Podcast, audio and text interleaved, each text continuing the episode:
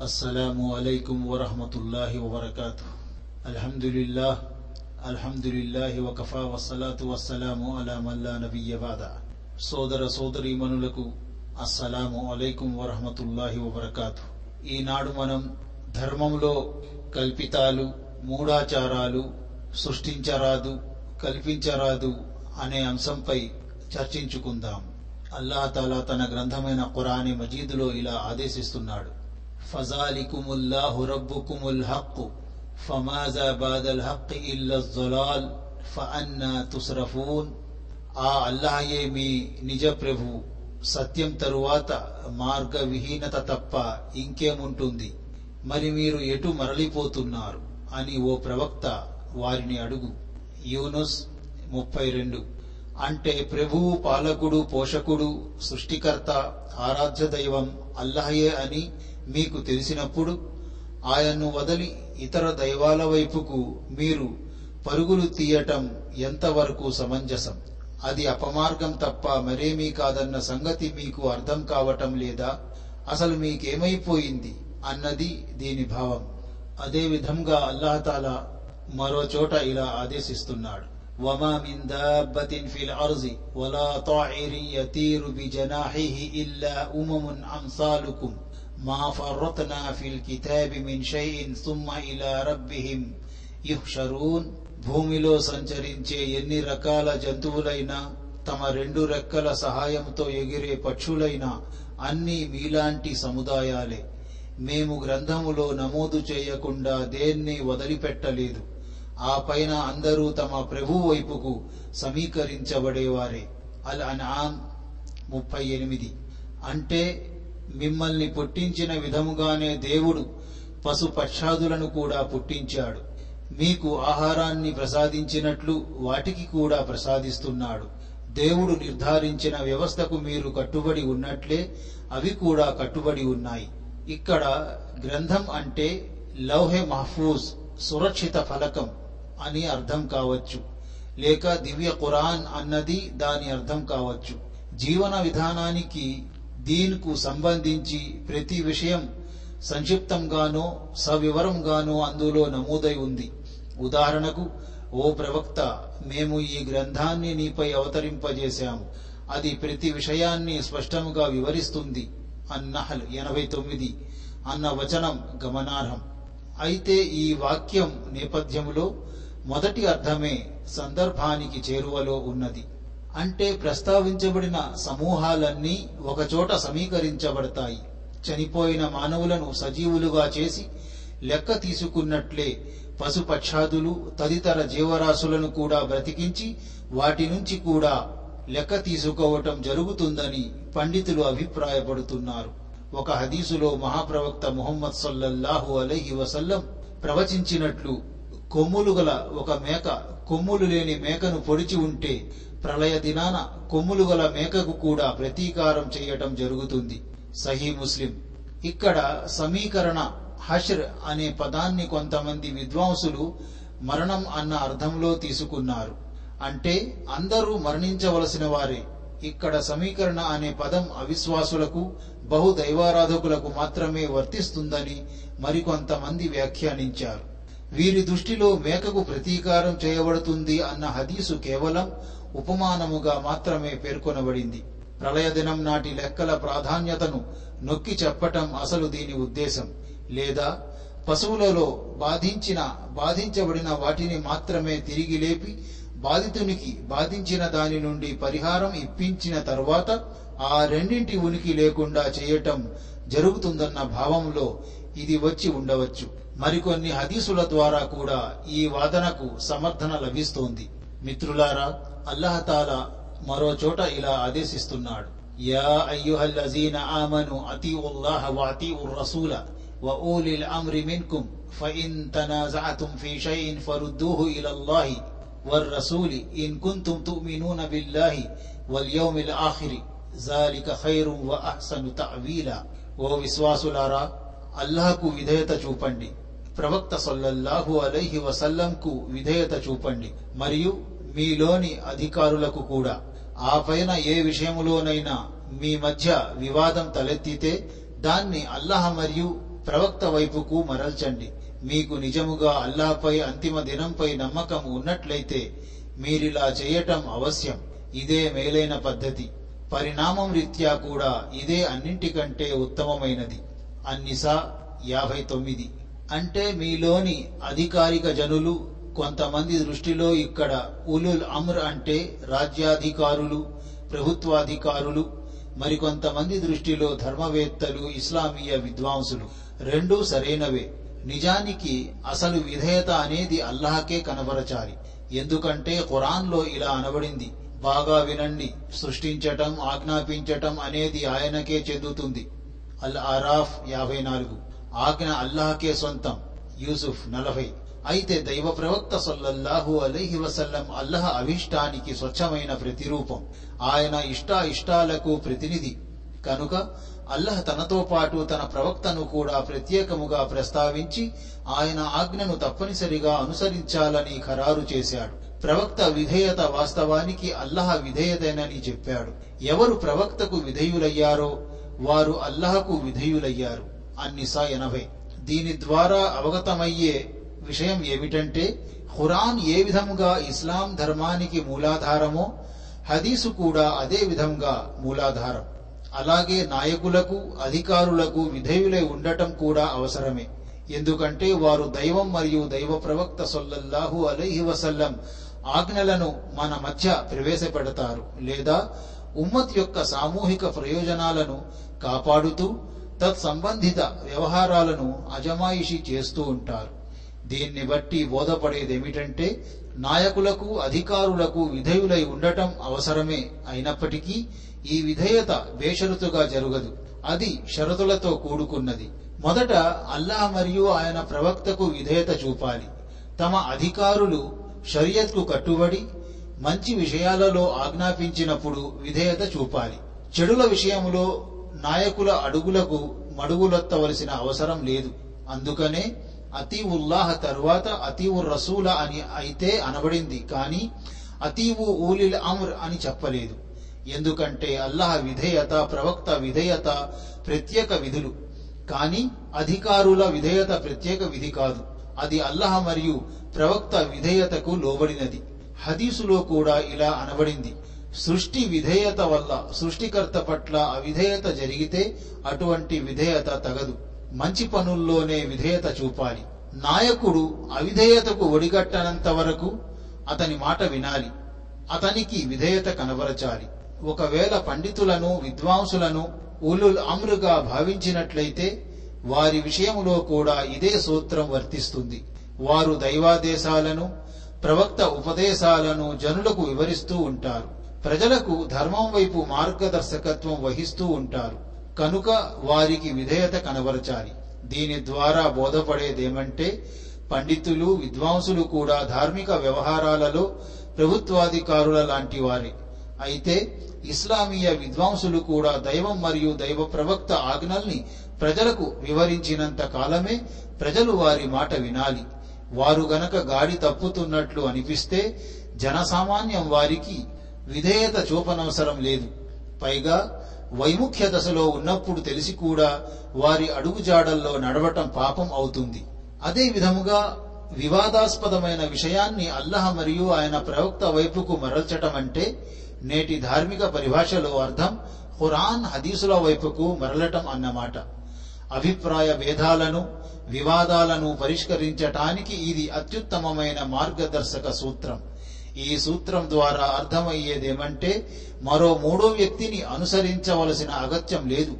ఒకనొక నిర్ణీత పండితుణ్ణి అనుసరించటం తప్పనిసరి అని చెప్పేవారు. అల్లహ మరియు ఆయన ప్రవక్తతో పాటు మూడో వ్యక్తి అనుసరణను తప్పనిసరిగా ఖరారు చేశారు. దివ్య ఖురాన్లోని ఈ వాక్యానికి పూర్తిగా విరుద్ధమైన ఈ మూడో వ్యక్తి అనుసరణ ముస్లింలకు ఐక్య సమాజం కాకుండా అనైక్య సమాజంగా ఇంకా చెప్పాలంటే ముస్లిం సమాజ ఐక్యతను దాదాపు దుస్సాధ్యంగా మార్చివేసింది మిత్రులారా మనం ధర్మంలో కల్పితాలు మూఢాచారాలు సృష్టించరాదనే అంశంపై చర్చించుకుంటున్నాం మిత్రులారా అదే విధముగా అల్లాహతాలా మరో చోట ఇలా ఆదేశిస్తున్నాడు وأن هذا صراطي مستقيما فاتبعوه ولا تتبعوا السبل فتفرق بكم عن سبيله జాలికుం వస్సాకుం బిహి లఅల్లకుం తత్తకూన్ ఇదే నా రుజుమార్గం. కనుక మీరు దీనినే అనుసరించండి. ఇతరత్ర మార్గాలను అనుసరించకండి. అవి మిమ్మల్ని అల్లాహ మార్గం నుండి వేరుపరుస్తాయి. మీరు భయభక్తుల వైఖరిని అవలంబించేటందుకుగాను అల్లాహ మీకు ఈ విధముగా తాకీదు చేస్తున్నాడు. హెచ్చరించాడు. అల్ అనాం నూట యాభై మూడు. అంటే ఇదే నా రుజుమార్గం అని అనబడింది. ఇంతకీ ఏమిటి? ఆ ఇది అంటే అది ఖురాన్ కావచ్చు లేదా ఇస్లాం ధర్మం కావచ్చు లేదా ఈ ఆజ్ఞలు కూడా కావచ్చు. తౌహీద్ ఏక దైవారాధన మాద్ పరలోకం రిసాలత్ దైవ దౌత్యం ఈ మూడే అవి. ఇస్లాం ధర్మం ఈ మూడు మూలాంశాల వైపే పరిభ్రమిస్తూ ఉంటుంది. కాబట్టి దాన్ని ఏ భావంలో తీసుకున్నా సారాంశం మాత్రం ఒక్కటే. అదే విధముగా రుజుమార్గం అన్నది ఒక్కటే. దాన్ని దైవ మార్గం అనండి ఖురాన్ మార్గం అనండి దైవ ప్రవక్త సల్లల్లాహు అలైహి వసల్ల మార్గం అనండి. ఎలా అనుకున్నా అది మాత్రం ఒకే మార్గం. సరళ మార్గం సాఫల్య మార్గం అదే రుజుమార్గం. ఆ మార్గాలు అనేకం కావు. కనుక ఒకే మార్గంపై నడవాలి. అనేక మార్గాలపై నడవకూడదు. ఇదే ముస్లిం సమాజ ఐక్యతకు ఏకత్వానికి ఆయువు పట్టు. ఈ దారిలో నుంచి పెడదారులు తీసినందువల్ల ముస్లిం సమాజం వర్గాలుగా ముఠాలుగా చీలి చెల్లా చెదురైపోయింది. మరి చూడబోతే ఇతర మార్గాలపై పోకండి. అవి మిమ్మల్ని దైవ మార్గం నుంచి వేరుపరుస్తాయి అని ముస్లిం సమాజానికి ముందే హెచ్చరించడం జరిగింది. మరో చోట అల్లాహతాలా ఇలా ఆదేశించాడు.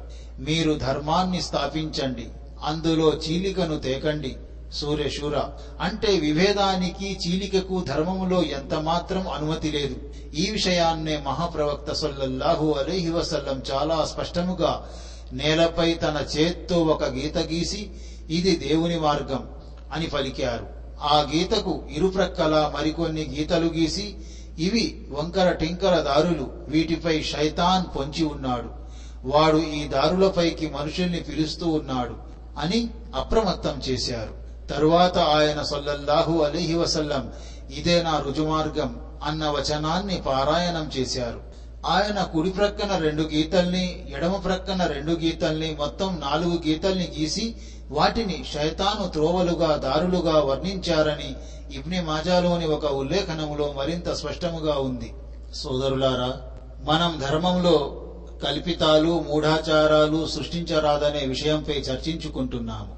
అల్లాహతాలా మరో చోట ఇలా ఆదేశిస్తున్నాడు. కుల్ ఇన్ కుంతుం తుహిబ్బునల్లాహ ఫత్తబిఉని యుహ్బిబుకుముల్లాహు వయగ్ఫిరు లకుం జునూబకుం వల్లాహు గఫూరుర్ రహీం ఓ ప్రవక్త వారికి చెప్పు మీకు నిజముగానే అల్లాహ్ పట్ల ప్రేమ ఉంటే మీరు నన్ను అనుసరించండి. తత్ఫలితముగా అల్లాహ్ మిమ్మల్ని ప్రేమిస్తాడు. మీ పాపాలను మన్నిస్తాడు. ఆయన అమితముగా క్షమించేవాడు. అపారముగా కనికరించేవాడు. ఆలి ఇమ్రాన్ ముప్పై ఒకటి. అంటే అల్లాహ్ పట్ల తమకు తమ పట్ల అల్లాహకు ఎనలేని ప్రేమ ఉందని ఒకవైపు యూదులు మరోవైపు క్రైస్తవులు కూడా చెప్పుకునేవారు. ముఖ్యముగా క్రైస్తవులు ఈసా మరియు మరియముల ప్రేమలో భక్తిలో ఎంతగా అతిశయిల్లిపోయారంటే వారిని దైవత్వపు స్థానములో ప్రతిష్ఠింపజేశారు. ఈ విధముగా చేస్తే తాము దైవ ప్రసన్నతను బడయగలమని పొందగలమని ఆయన సామీప్యం పొందగలమని వారు తలపోసేవారు. కానీ వారు డాంబికాలు పలికినంత మాత్రాన లేక స్వయం కల్పిత ఆచారాలను అనుసరించినంత మాత్రాన అల్లహ ప్రేమ లభించదని నిజంగానే వారు దైవ ప్రేమను కోరుకునేవారైతే అంతిమ దైవ ప్రవక్త సొల్లల్లాహు అలైహి వసల్లంను విశ్వసించి ఆయన చూపిన విధానాన్ని అనుసరించాలని స్పష్టముగా ప్రకటన గావించబడింది. ఈ వాక్యం ద్వారా అల్లాహ్ తన పట్ల ప్రేమకు ప్రసన్నతకు సంబంధించిన ఒక గీటురాయిని నిర్ధారించాడు. ఆ గీటురాయిపై మేలిమి అని తేలినవారు సాఫల్యం పొందినట్లే లెక్క. లేకుంటే అతని ప్రేమ బూటకమైందని అర్థం. అలాంటి వ్యక్తి లక్ష్య సాధనలో విఫలుడైనట్లే దైవ ప్రవక్త సొల్లల్లాహు అలైహి వసల్లం స్వయముగా ఇలా ప్రవచించి ఉన్నారు. మాతో సంబంధం లేని అంటే మేము చూపిన పద్ధతికి భిన్నమైన రీతిలో ఎవరైనా ఏదన్నా ఆచరిస్తే అది త్రోసిపుచ్చదగినది. బుఖారి ముస్లిం. అంటే దైవ ప్రవక్త సొల్లల్లాహు అలైహి వసల్లం విధానాన్ని అనుసరించటం వల్ల మీ పాపాలు క్షమించబడటం ఒక్కటే కాదు మీరు దైవానికి ప్రియతములుగా కూడా ఖరారు చేయబడతారు. ఒక మనిషి దైవ దర్బారులో ప్రియతమునిగా నిలబడటం అంటే సామాన్య విషయం కాదు అది ఎంతో ఉన్నతమైన స్థానం సుమా. సోదరులారా మనం ధర్మంలో కల్పితాలు మూఢాచారాలు కల్పించరాదనే విషయంపై చర్చించుకుంటున్నాము. ఆయిషా రజియల్లాహు అన్హ కథనం ప్రకారం దైవ ప్రవక్త సొల్లల్లాహు అలైహి వసల్లం ఇలా హెచ్చరించారు. ఎవరైనా మా ఈ ధర్మంలో లేని కొత్త విషయాన్ని ప్రవేశపెడితే అది త్రోసిపుచ్చదగినది. బుఖారి ముస్లిం. ఎవరైనా మేము ఆదేశించని పని ఏదైనా చేస్తే అది త్రోసిపుచ్చదగినది అని ముస్లింలోని మరో ఉల్లేఖనలో ఉంది. అంటే ఈ హదీసులో అతి ముఖ్యమైన సూత్రం ఒకటి వివరించబడింది. దురదృష్టవశాత్తు ముస్లిములు ఈ హదీసును ఇందులో బోధించబడిన విషయాన్ని గ్రహించటం లేదు. ఫలితముగా ధర్మములో కొత్త పోకడలు వినూత్న చేష్టలు సర్వసామాన్యమైపోయాయి.